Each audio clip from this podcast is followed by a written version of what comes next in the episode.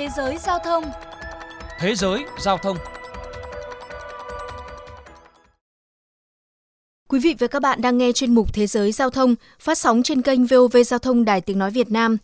Thưa quý vị và các bạn, Sở Giao thông Vận tải Thành phố Hồ Chí Minh mới đây đề xuất thí điểm mô hình cho thuê xe đạp để người dân di chuyển từ nhà đến các điểm giao thông công cộng và ngược lại.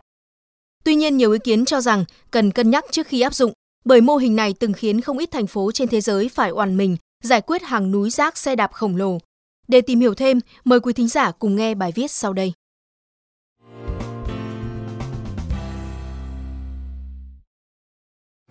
Thưa các bạn, chiếc xe nhỏ màu vàng đã bị đổ. Xin làm ơn giúp tôi đứng dậy. Giọng một phụ nữ liên tục vang lên từ những đống xe đạp bỏ hoang khiến nhiều người dân ở thành phố Hồ Nam Trung Quốc đôi khi cảm thấy sợt gai ốc. Một số người sống gần các nghĩa địa xe đạp cho hay họ thường xuyên nghe thấy tiếng kêu cứu của những chiếc xe. Trong đoạn video lan truyền mới đây trên mạng Weibo, một người đàn ông chia sẻ giọng phụ nữ được ghi âm sẵn vang lên từ sáng đến tối và ồn ào tới mức không thể ngủ được. Những âm thanh lặp đi lặp lại cũng khiến không ít người kinh hãi. Tuy nhiên, mẫu xe đạp phát ra tiếng kêu này thực ra không có gì đáng sợ. Thậm chí một thời còn được xem là niềm tự hào của Ofo, công ty chia sẻ xe rất nổi tiếng tại Trung Quốc. Những nhà thiết kế đã lắp hệ thống cảm biến tự động phát tín hiệu trong trường hợp xe đổ và nhắc nhở người dùng dựng đúng cách khi không sử dụng. Giờ đây, khi bị vứt trồng chất trong các bãi xe bỏ hoang, tiếng kêu của những chiếc xe vẫn vang lên không ngớt. Ông Zhang Tianfei, Phó Tổng Giám đốc Công ty Tái chế Tài nguyên Trung Quốc chia sẻ. Khi một ngành công nghiệp mới được cho là có lợi nhuận, mọi người đều đổ xô vào để chia phần. Số vốn ngày càng tăng trong khi quản lý tụt hậu khiến thị trường không tránh khỏi đổ vỡ. Cơn sốt chia sẻ xe đạp bùng lên tại Trung Quốc từ cuối năm 2014, thu hút hàng tỷ đô la từ các nhà đầu tư và tiền ký gửi của khách hàng. Song sự sụp đổ của thị trường khiến hàng loạt công ty phá sản, để lại gánh nặng dọn dẹp hàng núi bãi rác xe đạp cho các chính quyền thành phố. Giới chức ước tính có tới 20 triệu xe đạp dùng chung được đưa vào sử dụng trong năm 2017. Riêng Xiaomi, một trong 60 ứng dụng chia sẻ xe đã bỏ lại 430.000 chiếc tại 10 thành phố trên cả nước. Trong khi đó, Hội đồng thành phố Đông Quan, tỉnh Quảng Đông cho biết, vừa chi 1 triệu nhân dân tệ lấy từ tiền thuế của người dân để dọn dẹp hàng chục nghìn chiếc xe đạp bị bỏ rơi trên đường. Tuy nhiên, trong cái rủi có cái may, đại dịch Covid-19 bùng phát đầu năm nay bất ngờ đem đến hy vọng hồi sinh cho thị trường chia sẻ xe đạp ở Trung Quốc – một số công ty như Meituan hay HelloBuy cho biết tình hình kinh doanh những tháng gần đây có tín hiệu tích cực trở lại.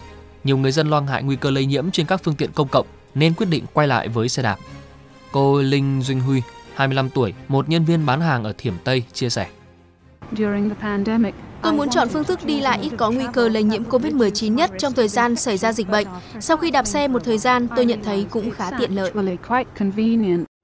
Một quan chức thuộc Bộ Giao thông Vận tải Trung Quốc cho biết, nhiều công ty chia sẻ xe đạp cũng đang chứng kiến sự gia tăng ổn định về tần suất chuyến của người dùng.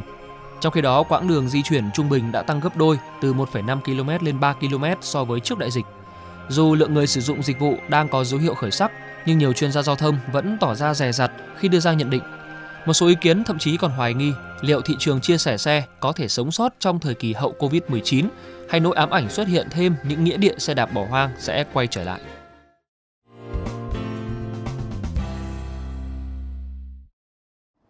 Quý vị và các bạn thân mến, hiện cả Hà Nội và thành phố Hồ Chí Minh đều đang đề xuất thí điểm hệ thống xe đạp chia sẻ tại khu vực trung tâm nhằm giúp người dân kết nối với các điểm giao thông công cộng.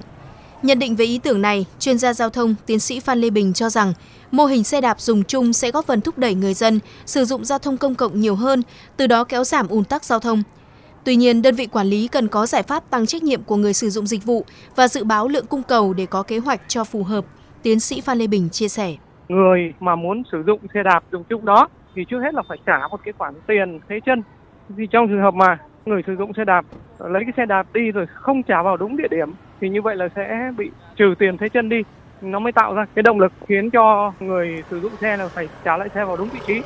Thế còn cái lượng cung so với cầu như thế nào thì trong giai đoạn ban đầu thực hiện thì có lẽ là chỉ có thể đưa ra sử dụng một số lượng ít vừa phải thôi và nếu thấy nhu cầu sử dụng cao thì lúc đấy mới bổ sung thêm số lượng xe. Thưa quý vị và các bạn, những nội dung vừa rồi đã khép lại chuyên mục Thế giới giao thông ngày hôm nay. Cảm ơn quý thính giả đã chú ý lắng nghe.